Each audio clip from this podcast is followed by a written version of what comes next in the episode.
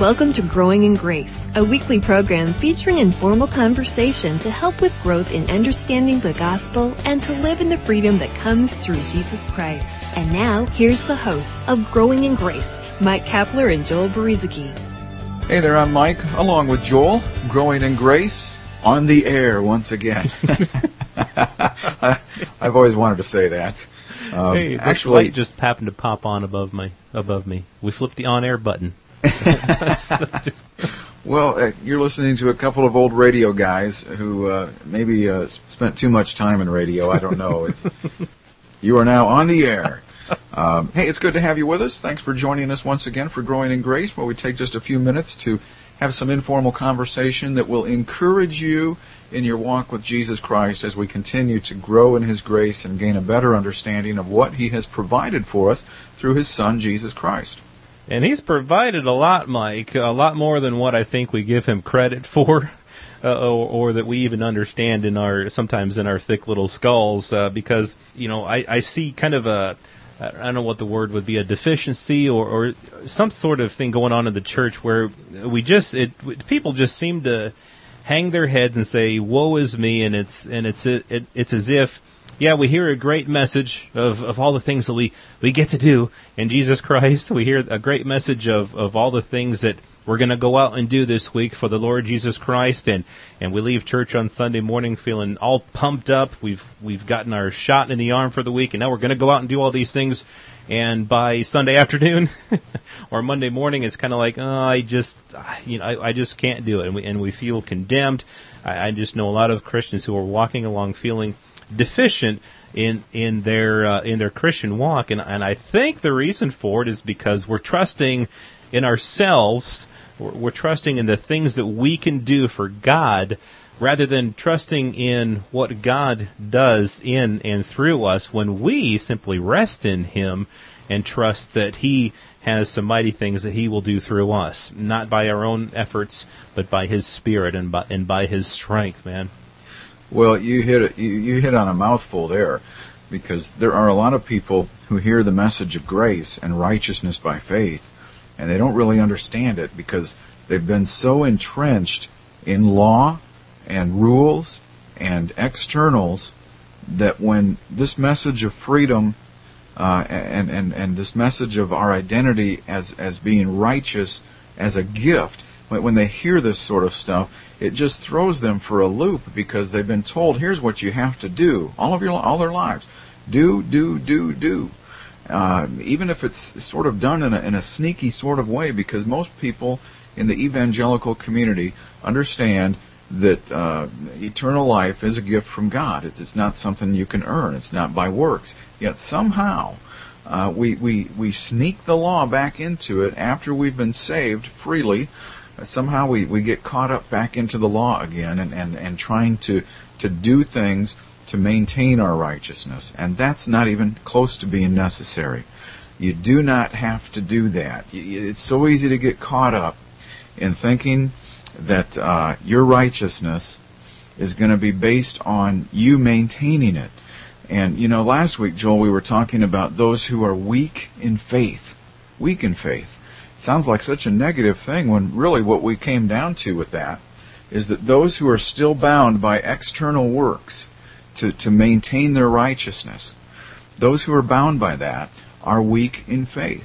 So what can we do to, to get stronger in faith would be one question. We also talked about some things last week about those who are stronger in faith uh, need to have a little compassion and patience with those who are weak in faith, who haven't really understood that the, the, the work of Christ is a completed and finished work.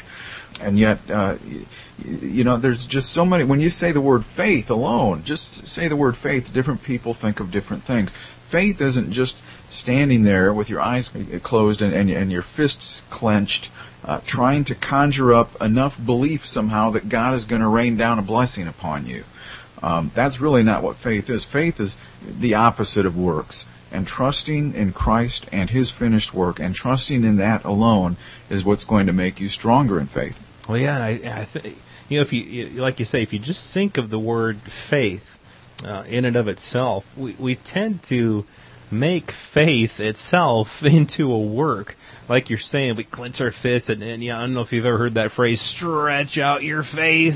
Just stretch out your faith and, and, and trust the Lord and see what He'll do as, as you stretch out your faith. And I picture, remember that old uh, Stretch Armstrong toy back from the I don't know, probably the 70s. I know when I was a boy, I had a Stretch Armstrong. You know, he's this this it's this rubber doll, and he's got he's filled with this oozy stuff inside. I don't I don't even know what it is, and you could stretch his arms. And uh, I picture Stretch Armstrong, and then what would happen with Stretch Armstrong is that when you stretched him too much, he'd start to break. The skin would start to break, and all that stuff would ooze out of him. And it's just like that to me is a picture of uh, of the Christian who is trying so hard to stretch out their faith, and and they end up breaking and and all you know all the good stuff inside them comes oozing out and they just and and their life becomes a broken mess because they are try they have made faith into a work. They've made trusting in God trusting in what the Lord can do. They've turned it around uh, to trusting in their own faith to trusting in what they can do for God. And in doing so uh, they become weak in faith. And, and the reason they're weak in faith is not because they're not doing all the right things, but it's because they're trusting in the wrong things. They're trusting in themselves, and they're not trusting in the work that the Lord does in and through them when they when they rest in Him. Well, Paul wrestled with the same thing with the folks back in his day. You know, even you can take the Galatians as a great example of people who who came into the family of God through Jesus Christ, trusting in Him and Him alone, some of the stuff that they used to believe under the law that they were now free from, some of that started just slowly sort of filtering back in again. And it's it's so easy uh, to to allow that to happen. But Joel, what, you, what you're saying there is really hitting the nail on the head, turning faith into a work. Um, I've seen I've seen a lot of people. Um, I used to know somebody who called them victims of Christianity.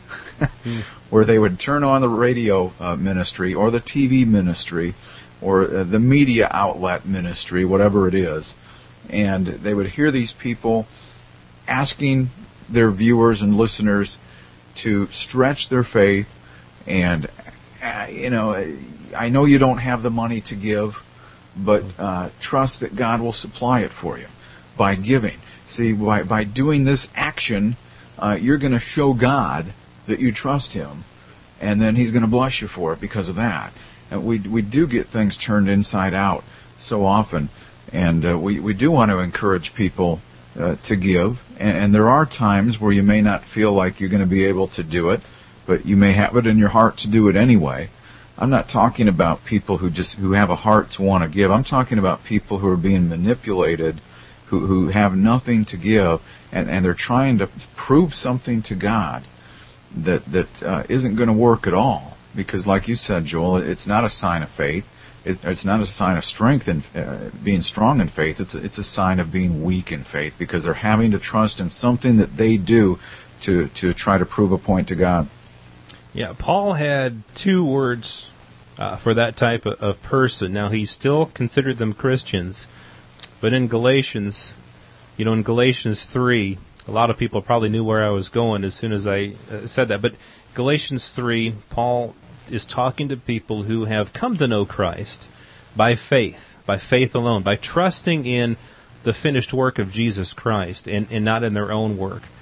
Uh, but they they had gone back to trying to perfect themselves, trying to keep themselves right with God, uh, trying to sanctify themselves by works of the flesh by what they can do. And, and so their faith essentially had become a work. And he said, foolish is one of the words. Oh, foolish Galatians. And he says, who has bewitched you? That you should not obey the truth. And sometimes we get hung up on that little phrase, obey the truth. To obey the truth that Paul is talking about here, that is obeying the gospel, the truth of the gospel, the gospel that we are saved by faith and that we're kept by faith, by God's grace, not because of, of any work that we do. And so, yes, Paul still considered them to be Christians. They were still his brothers and sisters in Christ, but he called them foolish. And he said that they had been bewitched you know, somehow someone, had, I think another version of the Bible says, who has cast a spell on you that you should not obey the truth? Because you're trusting again in the law and in the works of the law and in the things that you can do in your flesh to keep you right with God, and you're not trusting in the finished work of the Lord Jesus Christ. Those are people who, as we talked about last week and a little bit uh, this week uh, again, uh, those who are weak in the faith. Uh, those are the ones who are weak in the faith because they're not because really they've turned their faith into a work and they're trusting in themselves. Yeah, and and it certainly doesn't mean that they're not Christians or anything like that. Don't get the wrong impression of what we're trying to say here. It's just again uh, the, the focus of, of our program here of growing in grace is that righteousness, which is required, is, is a gift. You know, Jesus said that uh, if, if you're going to try and get there on your own, it's going to require perfection. That's what God demands. God demands perfection. He told the Jews that back on the Sermon on the Mount. Yet perfection has been found, not in you or I, but in Jesus Christ. Everything that He did, everything that encompassed Him, uh, God was pleased with. And so now uh, we inherit righteousness as a gift by uh, simply trusting in, in His completed work and when God looks down upon us now, essentially what he sees is Jesus. I mean, that's what we've been given in him. We could go on here. I know we're going to be running short on time, Joel, but uh, I think uh, I had somebody say something to me here uh, recently, Joel, that I think a lot of people deal with when they come to the grace message. They wonder if we're giving them a license to sin. And uh, Paul mentioned uh, something in Galatians there that, you know, uh, how is it that we who have been freed from sin, why, why should we continue in it? Um, I'm paraphrasing there a little bit, but you know, I think what people need to understand is it isn't so much about trying to go out and do the good works anymore in Christ. It, uh, now that we're in Christ, it's not so much a matter of going out and trying to do all the good works that we were doing uh, before we came into an understanding of God's grace. Um, what it really amounts to is the nature that now dwells in us, God's holy, righteous nature. Uh, naturally, the, the good works should, should come out of the life of Christ that lives in us and just flow through us, um, especially as we begin to understand more about uh, righteousness by faith and grow in His grace. Then we can uh, just rest in Him, be free to be ourselves, and naturally that, that God life that is in us is going to want to flow out and and and uh, be an example to others at the same time.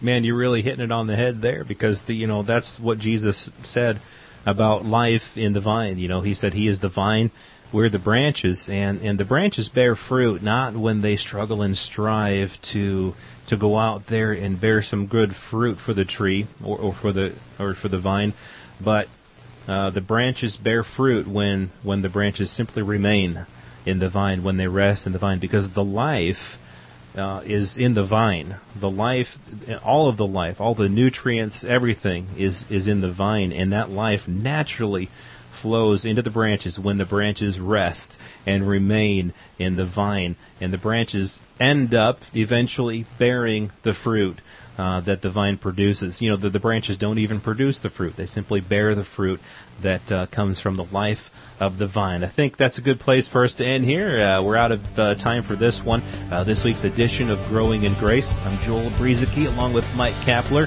Do hope that you'll get a hold of us. Let us know you're out there listening. You can contact us via graceroots.org. You've been listening to Growing in Grace with Mike Kapler and Joel Brueseke, a weekly program featuring informal conversation to help with growth in understanding the gospel and to live in the freedom that comes through Jesus Christ.